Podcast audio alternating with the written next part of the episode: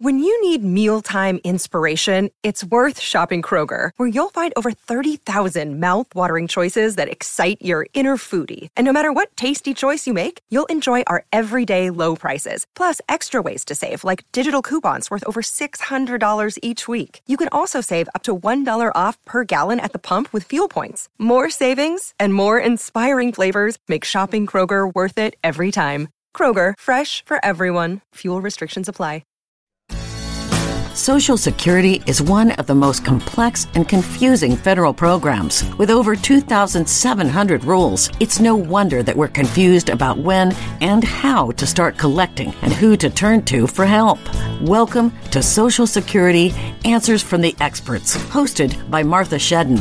In this podcast series, Martha meets with professionals to provide you with the answers to questions about this most important financial decision. And now, here's your host, President and co founder of the National Association of Registered Social Security Analysts, Martha Shedden. Okay, hello everyone, and welcome to the show. I am your host, Martha Shedden, and today I have the pleasure of welcoming Chris Hensley to the podcast. Chris is a certified financial planner and retirement income certified professional and is currently president and CEO of Houston First Financial Group. He previously worked for Merrill Lynch and UBS Financial Services. Chris has hosted the radio podcast show Money Matters for the past four years and has been an active contributor to Houston Money Week since 2008, currently serving on the leadership team. So, Chris, I'm so pleased to have you on the show today. Absolutely. Martha, thank you for inviting me. I'm excited to be here. Well, great. I have some really good questions for you, but I, I do like to start um, in the beginning, tell us about your yourself. You've stated that you want to help people achieve their life goals through being a financial advisor. And you studied, tell us what you studied in college and how you got to the point where you are now. Oh yeah, oh yeah. So that's a good. That's an interesting story there. Uh, I studied philosophy and English, and a little bit different journey than many other advisors. You know, I didn't go into this thinking I would end up doing financial planning or retirement planning. Um, I wanted to teach. I wanted to be a philosophy professor. Um, this was the mid '90s, and so this was during the was the tech boom, and eventually became the tech bubble. uh, you know, you could throw a, a rock in the market and make some money on that. And um, that's kind of what got me pointed in that direction. I'm kind of dating myself, but I, I bought I, one of my stories I tell clients is I bought Yahoo when it went IPO and then I sold it to buy a couch at IKEA. That's such a 90s thing that puts me there.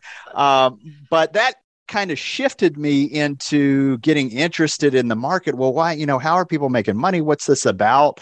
And so, and I think I read somewhere that Peter Lynch also studied philosophy before he headed up Magellan at Fidelity. And so, you know, ultimately I wanted to help people and I wanted to teach. And so it, it turned out that uh, financial advising and financial planning was the marriage of those two.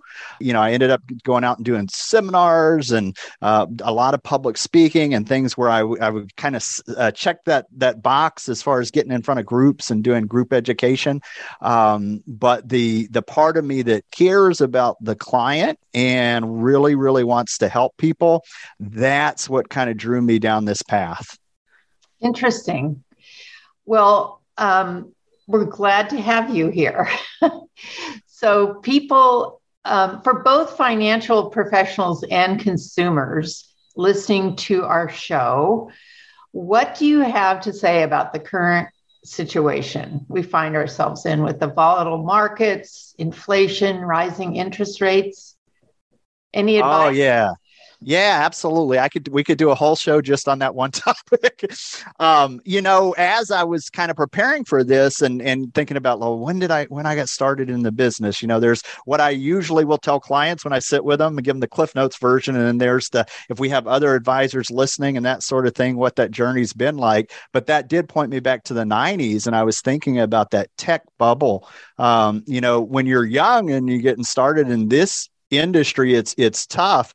Uh, you can see a few of these gray hairs in here in my beard. I earned every single one of them uh, it, you know if you've been through a couple of economic cycles uh, business cycles in the market you've seen the ups and you've seen the downs. That's definitely a benefit. It doesn't mean you can't do it if you're a younger advisor. It just means that you know when people are reaching out to you for help on social security and retirement that that's a, that's a benefit to you.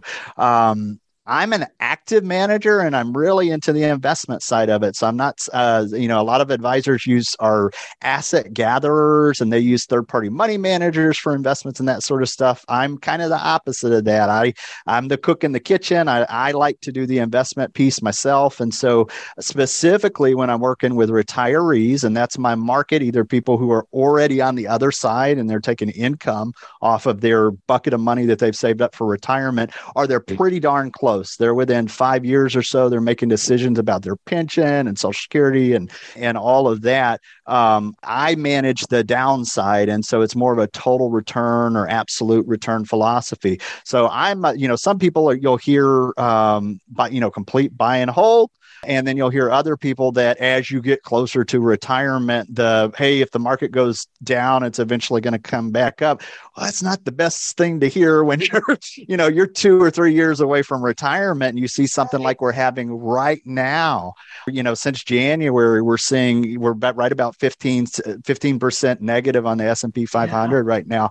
So it's just not a really good answer, you know, for some clients. The the good thing is it's not that buy and hold doesn't work. That's work during your peak earning years you know you have the the benefit of having all of those years to not participate. If, if, if you do get the downside it will eventually come back up but that story changes the closer you get to retirement. So it's not that that's uh the opposite or in lieu of the buy and hold strategy. It's in addition to that, you need to really dial down and focus in what you're in as you approach retirement. And even the things that we call safe money, um, you know, used to be if you were to retire, you could just basically take everything, dump it in bonds, and, right. and live off of that. Right. Interest rates have been at in you know all time lows for many many years, so that that strategy doesn't necessarily work. And even if you were being financially conservative and threw everything into a bond fund, you would have lost about 10% this year as the Barclays bond aggregate is right now. It's, you know, I just said negative 15 and negative 10. That's pretty darn close for what you're thinking is your safe bucket, the money that you're not going to lose. And so we're at one of these unique points in history where, you know, interest rates are rising. They've told us this. Um, initially, they told us that uh, they were going to be slow about the interest rate hike. And then they said, nope, we're going to be 0.5. So it's going to be more aggressive. And we know historically, the faster that they've raised rates, the more amplified the effect is on both the bond market and the equities market. So none of that stuff is good or, you know, makes you feel better if you're about to turn on your your retirement. So i would not caution but i would tell people to be very intention with intention about what you do with your retirement especially if it's close. If it's this year within the next couple of years definitely a good reason to be looking at these things. Yeah yeah. What about um, what about the possibility of something like annuities or life insurance yeah, absolutely. So there's always a place for insurance, uh, whether it's annuities or life insurance in a um, in a good financial plan as a cornerstone. Um, the, with the clients that I work with, uh, it's a different experience. So the younger clients that I have, that's when you're looking to replace the income that you're bringing into the family. So if, if something happened to you, you've right. got this this bucket of insurance there that will replace it. Now, when they get to me, they're right about to retire. And so there's some interesting insurance conversations that we have. It's more about reviews and uh, inspecting what you expect. Uh, maybe they bought that term policy 20 years ago because they were trying to save money and they weren't quite sure how it worked and then they look at year 21 they knew that they could always renew it but all of a sudden the premiums went up to three times what they were paying before. Um, you know there's interesting things you can do if you if you purchased insurance when you were younger and you started building up cash value and you don't have a solution for long-term care and the kids are up out of the house the, the mortgage is paid off they're out of, of college you might be able to do things like 1035 exchanges into long-term care policies. That's where we see some of those annuity products out there really coming in as a uh, as a really good solution you know we've seen traditional long-term care coverage. When i started we had 12 13 different carriers. Now that's as people have actually reached that age and are using it that's whittled down to maybe three or four i know. the, what a surprise. I mean you know? Yeah i had a client you reach out to me and say, you know, I got a, a letter from this uh, long term care policy and they're wanting to buy me out. They're wanting to uh, say water down the coverage that, uh, of an existing policy that they have. You, you know, we'll lower the premiums here if you take a uh, like a ding on the coverage. Right. Um, that's not the craziest thing that I've heard. I, I keep hearing this yeah. kind of stuff. Doesn't yeah. mean long-term care coverage is bad. It just means that um, it, you know it's it's less affordable than it was in the past, and so it's we've got to be unique in some of the ways that we're solving that problem for retirees. Yeah. Well, good. What talk to me about your company's retirement roadmap system and the three Ds. Yeah, yeah. So uh, the retirement roadmap system is really it's really what a financial plan is. Uh, it's the decisions it's being able to um, i like to say that retirement is a puzzle. These are all of those pieces that make sure that we fill in those that puzzle that we have the solution. Social security is a big piece of this and it gets left off of a lot of uh, financial plans. And so I'm heavy on the investment side, but for many, the Medicare decision, the Social Security decision, estate planning, uh-huh. um, life insurance, as you mentioned earlier, these are all really, really big things that are almost seen as ancillary or kind of outside of what, you know, you can do everything right you could invest in the market. You could put all this money aside for retirement. And then when you get to time to turn on social security or time to turn on your pension you can make some serious mistakes that will last throughout the next 30 years of your life. Um, and so that's that's the idea behind the retirement roadmap system is that we're making sure to include all of these things in your financial plan that it's not a guessing thing. I realized when i looked at the website that you've had Laurence Kotlikoff on your show before. Mm-hmm. Um, you know, the book Get What's Yours has been a big influence, and I've had him on Money Matters before. I've had the been the um, uh, the privilege of having him on the show mm-hmm. before. Yeah. And you know, one of the stories he talks about in that book, kind of the way he opens the book, is you know he's sitting down with an attorney and they're telling him um, this mistake that I made on my social security cost me money. And you know, people who are very intelligent, analytic CPAs, they think that they can go about making these decisions that, that as if it should be intuitive. It's not. No, it's these not these are some of the hardest things that you can do as far as making th- these decisions and it's definitely not clear the way that the social you know deal i don't know if you've had clients that have dealt with so- the social security department that come in and tell you these crazy stories. Oh we um, have we have so many clients at NARSSA and that that's what we do is train financial advisors on social security and that claiming decision. And you can't do it without the software such as larry's right. Maximize my social security. There are just hundreds of thousands of possible strategies for families that have you know spouse young kids. It's just not something you can do well i think you're doing a disservice to your clients if you don't fully analyze that decision which is of course what you were saying and then including all these other aspects of retirement planning retirees want that guaranteed security of regular income. And that's what Social Security is, pensions. Um, it's a scary time to be approaching retirement. It's, I would think, it's especially right now with what's going on. But that's That's why we need your wise advice here. well, and I, I, can tell you, you know, any of the uh, stories that we've heard before, you know, over the many years that I've gone out and done uh, seminars and presentations, and I've had uh, participants in the audience raise their hand and share these stories with me. They always stick in my head, and I like to share them uh, so that we don't keep making the same mistakes. Uh, but, you know, that experience in the last two years with COVID has changed. And that's got to be scary. I mean, I, I know we had horror stories of them going into social security and getting the wrong advice not to be that way but but that's happened right well now they can't even you know during the last two years they couldn't even do that. And I'm not going to beat on, on the Social Security Administration because they did a fantastic job of pivoting. Uh, they were able to take a lot of these teleworkers and make some of the hear the appeals hearings virtual.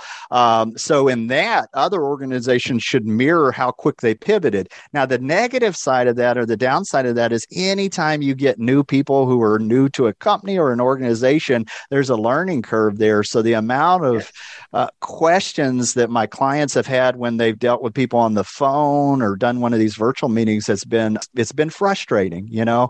And the age group uh, of people who are retiring and having to deal nobody likes dealing with a, a customer 800 number customer service right? Uh, it's even more difficult when you have these questions. It's not a surprise that they some of them just throw up their hands and say i don't want to deal with this they don't yes and and you can't even know what questions to ask because the social security administration employees aren't going to offer. They don't know your personal circumstances. So um, the more educated people are the better um, obviously. Um, do you have any unique approaches or philosophy surrounding social security claiming decisions that you offer your clients or how do you deal with that? Yeah so it is it is just as you mentioned earlier and i'll just piggyback on that that it is it can be as complex to everybody's situation as individual uh, there are you know what seems easy there's so many different decision points. Who's the you know what's the age? If it's a couple uh, who's the bread you know who's brought in the highest income? Have you been married before? Have you been divorced? Um, for me because what's unique to my practice is that I work only with state employees. Uh, so, oh. so people who are involved with teacher retirement system for state of Texas, and then the equivalent of that when you put it in the market called optional retirement program.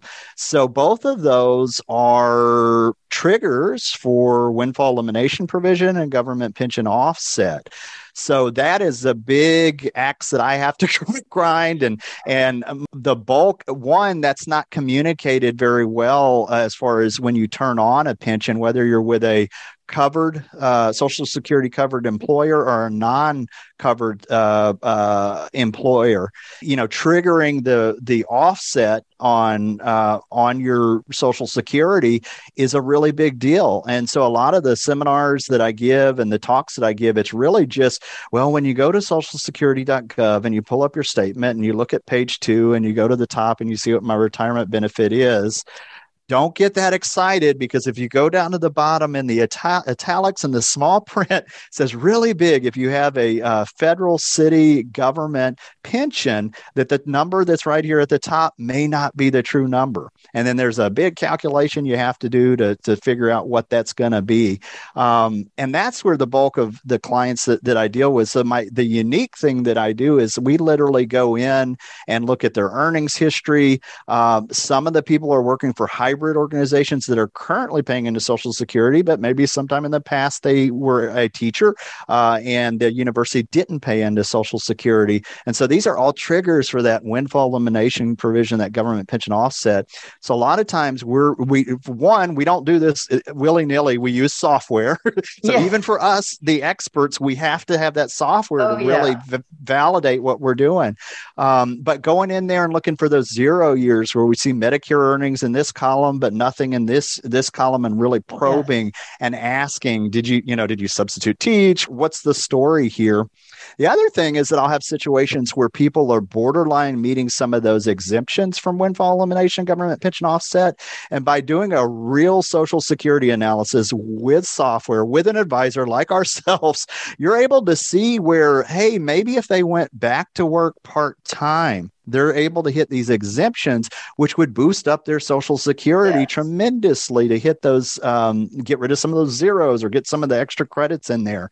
Uh, but you can't you have to really dive into it. So i encourage other advisors you know become part of the rssa uh, get trained on this. Uh, you know it's not something that i've taken business from the competition because when they come in and ask they're great on the investments. When they come in and ask them at the wirehouse about the pension and social security their eyes gloss over.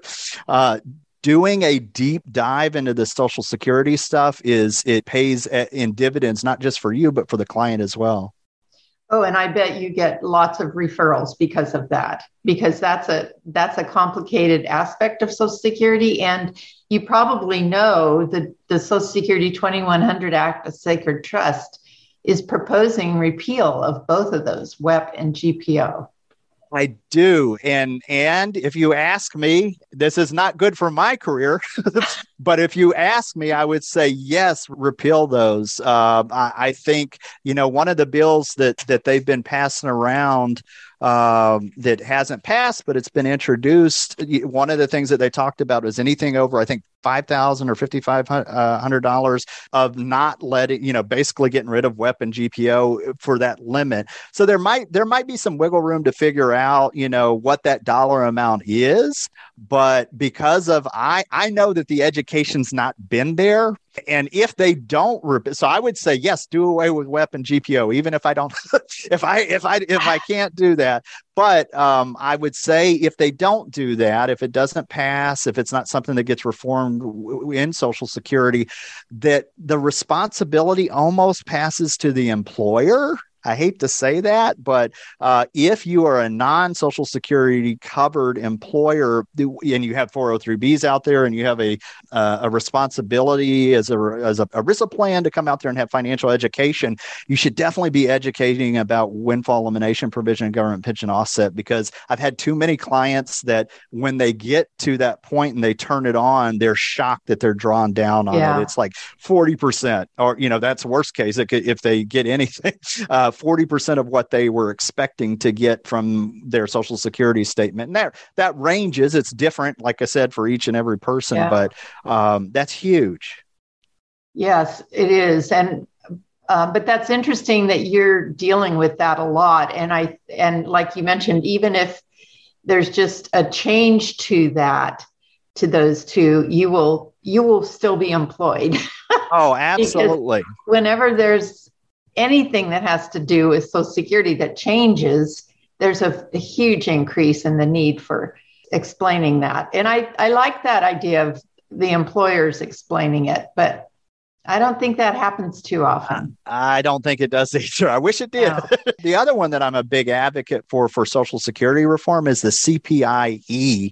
Um, so do you, really, do you think that is is it really do you think it'll be more accurate because then i've also heard that over the past certain amount of time the cpie was not even as high as the current uh, cola calculation so that's true so the idea of the cpie of adding uh, healthcare expenses for that age range, yeah. I think is a good idea. And so that idea, I would love to see that used instead of COLA but it's probably going to be it's also going to change as well. So because the data points that they took back then like as you mentioned um, sometimes it doesn't work out where it's actually helping. But i think the idea generally that as we age i mean if you ask anybody if healthcare expenses are going up it's just you know it's for everybody across the board prescription drugs healthcare, uh, all of that is only getting more expensive. And so that being included as a thing in the inflation, I think is a great idea. And it may be CPI, uh, you know, Z or something. I don't know. Yeah, it, yeah. It, it, may change over the years uh, because that was, it's been a while since they even looked at that uh, uh, Bureau of Statistics, labor uh, but I think it's a great idea. I think it's where I we need to too. be heading. I do too. And I think that study, the last study I remember on CPIE, it wasn't that big of a population that they were looking at. So, regardless, definitely healthcare is the most um, frightening aspect about retirement planning, financial planning. Right. I agree with you on that. Um, what do you find are the most common misconceptions from your clients towards Social Security? And if not from your vantage point, from the average financial advisor? Yeah, yeah, sure. So the two that I mentioned earlier, that windfall elimination and that government pension offset, of course, I'm going to focus there because that's that's where I live. Uh, yeah. But you know that when they come in the office, um, if they've seen other advisors, uh, you, you can kind of tell the level of how far the advisor's gone into it because you know it's it, all advisors are basically discussing social security and they've got some basic calculators out there and they can talk about it. And that's how we were until we until we did a deep dive into it and really got into the weeds with it. And that's uh, the big differentiator between real advice on the social security stuff. The windfall elimination provision the government pension offset. I've got a you know I've got a copy of a, a form uh, from one of my clients. This is one of the most recent review meetings I had. Uh, he activated, um, well, he retired from a community college here in Houston, and he was on the optional retirement program. That means he didn't have the pension, the fixed pension, he was able to put money into Fidelity's ORP. And a lot of people think because they're putting it in the market, it's not going to trigger windfall elimination provision or government pension uh. offset. However, if you go into the program operations manual system of the Social Security Department and you look up Texas Teachers Retirement System and Texas ORP program, ORP is considered a optional retire and a social security alternative, and so it's a triggering event and so it's it comes into play as as far as when you start taking distributions from that you may trigger windfall elimination and government pension offset. And then you'll get a letter like this because they will make you self-report whether you've turned on a pension or not. So you know i think texas may be unique in that. I had a question last week when i did a presentation about that. And so are those folks that are doing the opr are they also contributing into FICA or not? They may or may not be. So that's the big difference if it's a covered or non covered employer. So, uh, University of Texas, that's one that's currently paying FICA and they have ORP. So, they should be okay generally. However, if they've worked out a state in another state where they didn't pay into Social Security, uh, the trigger is are they part of ORP? Yes, then we have to go back and validate and make sure that they're hitting some of these ex, uh, exemptions. But that's how I found out about this. I had somebody yeah. sitting in the yeah. audience and said, Chris, I chose ORP because I heard TRS and the pension was, was would somehow offset my social security. So I said, I'm not going to do the pension. I'm going to do the investments myself. I'm going to do ORP. Oh. And I thought, well, is that how it worked? So I had to go into the operation. They hide it from us. I had to go into the operations manual of Social Security and found where it talked about how they figure out ORP, how the triggering event for WEP and GO uh, government pension offset is when you take that first distribution. So one of the strategies is well, if you're going to be ORP, maybe pull from the other buckets first before you start taking it because you know once you take it, they're going to look at it. Uh, they're going to do a calculation where they're annuitizing it as if you did a pension, as if you did TRS. So th- it's complicated. It's a lot of stuff to uh, to think about for clients. Yeah. And but they do have a choice of when they can start taking it. Right. Right. And that's the thing. So even after you're retiring and taking the money, two separate. Oh, right. And same yeah, with and, Social Security. People yes. think they quit working, they should start collecting. Right, right. And, and you know that often we're going to recommend them to push as long as they can, not all across the board, but generally yeah. that's going to help. They're going to get that 8% uh, compound if they push right. out to age 70. So waiting on Social Security is a really good strategy. Uh, but a lot of times people will confuse retiring with, I, have to turn on social security yeah. or i have to start taking money from my giant lump sum retirement plan like orp those are all different decision points and there's an efficient way to draw those those uh, buckets of money down and that that floor the uh, social security the guaranteed income you have coming in there's a way to kind of juggle them so they're efficient on taxes and that you're minimizing uh, whether you're even taxed on social security and not right. a tax torpedo Right. It's that mm-hmm. holistic. Um, it's I, there's a quote by a Nobel laureate, William Sharpe, I think. He says, um, "Decumulation is the nastiest, most difficult financial thing to do." Something like that. I agree so with that. so complicated. I agree uh, with that.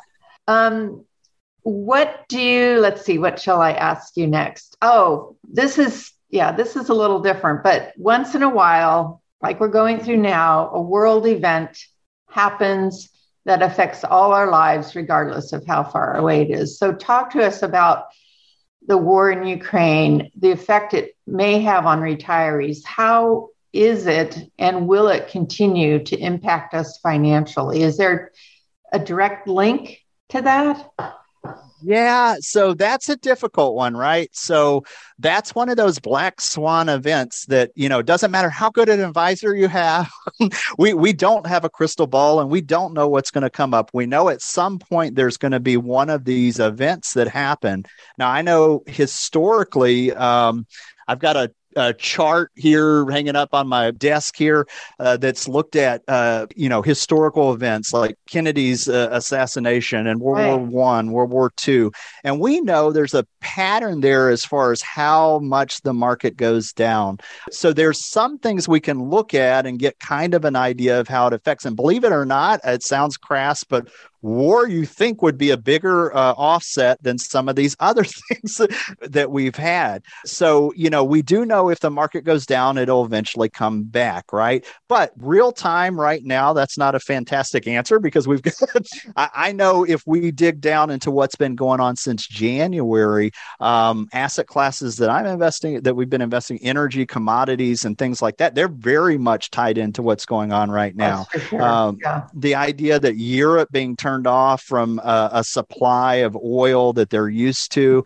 Uh, all of that comes right back to us as far as when we're putting gas in the car. Um, inflation, you know, it's we we go out and we talk about inflation, but I think over the past two years, uh, you know, going to the grocery store buying a, a gallon of milk, you, you feel it. uh, uh, you yeah. you know and so the stuff that's going on in the Ukraine, I think the biggest uh, risk that we see there is there's this question mark, right? We don't really know when there's going to be a solution. Uh, most likely, what we're seeing is that it, this is not a quick fix type thing. Right. And so all of that stuff is if you're the person who's lucky enough to, to be retiring right now and having to make some really big decisions about retirement, um, that some of the things that we're talking about today, social security that's, you know, guaranteed, uh, it's got the cost of living adjustment on it. Those are things that you, when you sit down and you do your post retirement budget and you're trying to what I call create that retirement paycheck. What's my new paycheck going to look like when I turn my employer off? Those things are strong um, that's the why you know because there's not that question mark in there. You could have the best investment advisor out there. The market does good but there's no guarantee there. There's always that question mark. Yeah. and so that social security income that you have um, pensions things that are guaranteed floor that's where you start. Um, everything else there's that variable like you know one year you're up double digits next year you're negative 15 that's why those dollars the, the social security income those dollars dollars that we're talking about are more valuable to you because you can predict them, you can budget them. Uh, the other stuff, there's a big question mark there. So um, yeah. definitely, you can't think too hard on this stuff, but there are efficient ways to approach it and come at it. Yeah. How can financial advisors stay on the cutting edge in their business? And along with that, um, do you think there's education that they routinely fail to give themselves to be better prepared?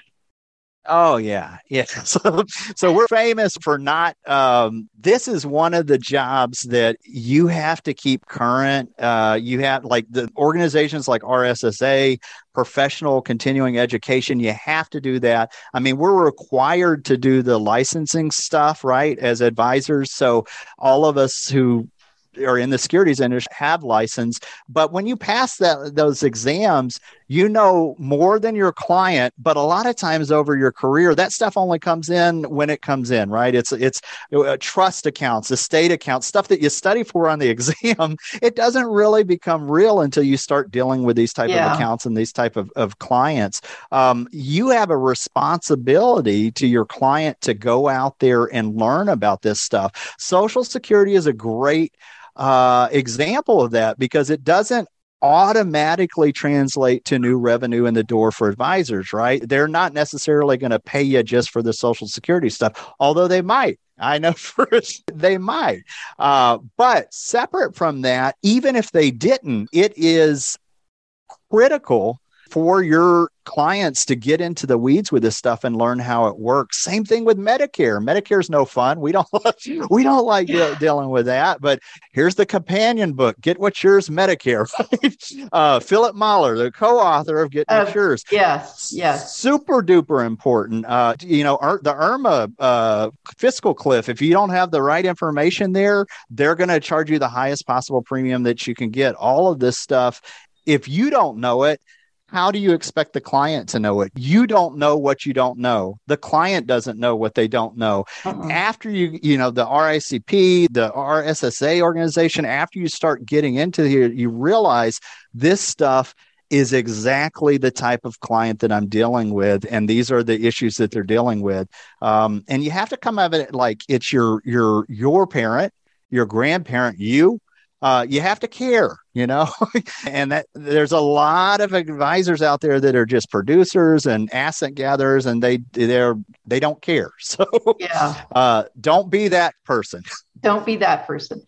Okay, so for someone who's planning to retire in five years or so, fairly soon, and will only remember one or two things from the mm-hmm. interview that we've had, what would you like them to remember to better situate themselves for retirement? Yes, so that's a good question. Um, because I'm an active manager on the investment side and focus on capital preservation and managing the downside, that's really, really important to me. Um, and, and, so that's where I would say, you know, as you get closer and that five year, uh, you know, three year, um, it becomes more and more important that you don't retire. You have a situation like this happening right now where right. you're asset class agnostic, where you're just um, impartial about where the investments are at. The biggest mistake that I see right now is target date funds. Oh, really? Yeah, these are super, super popular right now. And if you think of the way that target date funds work, right, uh, they put us into an asset allocation that looks like you know maybe 60% bonds and 40% equities. And then as you get closer to whatever year you picked so if you think you're retiring in 2025 it's going to automatically put you into something that looks almost 100% like bond funds right but remember at the beginning of the interview, I yeah. said the bonds are down 10%. Right. Wouldn't you be freaking out if you picked a target date yes. fund because you thought it was the safest thing that you could possibly put your money in and it lost 10% right along with the rest of the market? Right. So they're not doing anything wrong there. That's they glide path you based on your age. The problem is they're they're not they take no regard to what's going on in the market currently, right? And we know that this is what's go- when they're raising rates during um, when they're raising rates, this is what happens to bond funds. So you're going to have to be more conscious to the, of that as you get closer to retirement and you can't really afford to get a big drawdown. So looking at and this is the way the way that i got turned on to total return or absolute return is this is the way that uh, trs manages their money. This is the way pension fund managers manage the money is they can't come back to you and say you know we lost all of your pension funds because the market was down. Yeah. so um, being focused on minimizing the drawdown on the investment side is a huge piece of it. Again, not the only piece of it. All of these other things come into play and they're, you know, just as important. But that's something where a good advisor could come in and, and really help shift you from, you know, the ladder that got you there, the buy and hold. It's not that that's wrong. Uh, it's just not necessarily the same ladder that's going to get you to where you need to be in retirement. That's so true.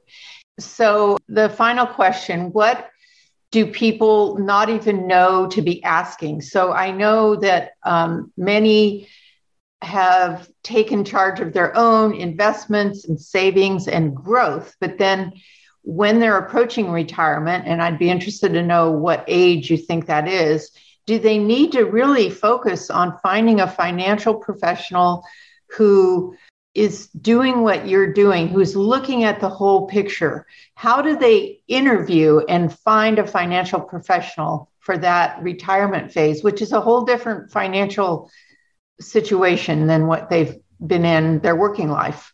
Yeah, so absolutely. So inter eh, you know interviewing an advisor i would definitely look for somebody who has that experience with social security uh, because of how big an issue this is.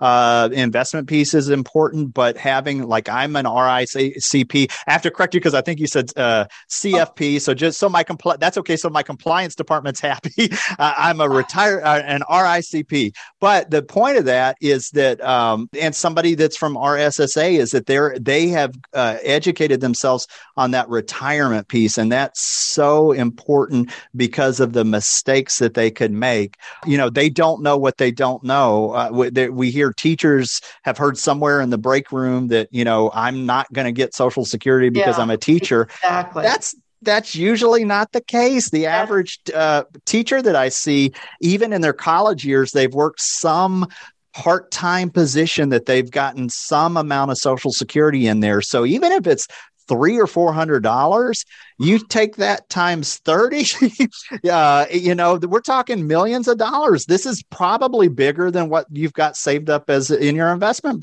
portfolio. It is. It's, we're often uh, saying it is many people's largest retirement asset and it isn't treated as an asset the fiduciary, like you mentioned, just caring about all these, I think there's just not an awareness of that. But I had a client and she had been a teacher, but she also had Social Security income. She was married to a gentleman from the UK who was receiving a pension. So, boy, that was complicated. Wow. he was entitled to a spousal benefit on her reduced WEP PIA and of course, we went through so many rounds with the Social Security Administration. Wow. But in in in the end, he only received maybe two or three hundred dollars. But you know what? That was paying for his Medicare premium.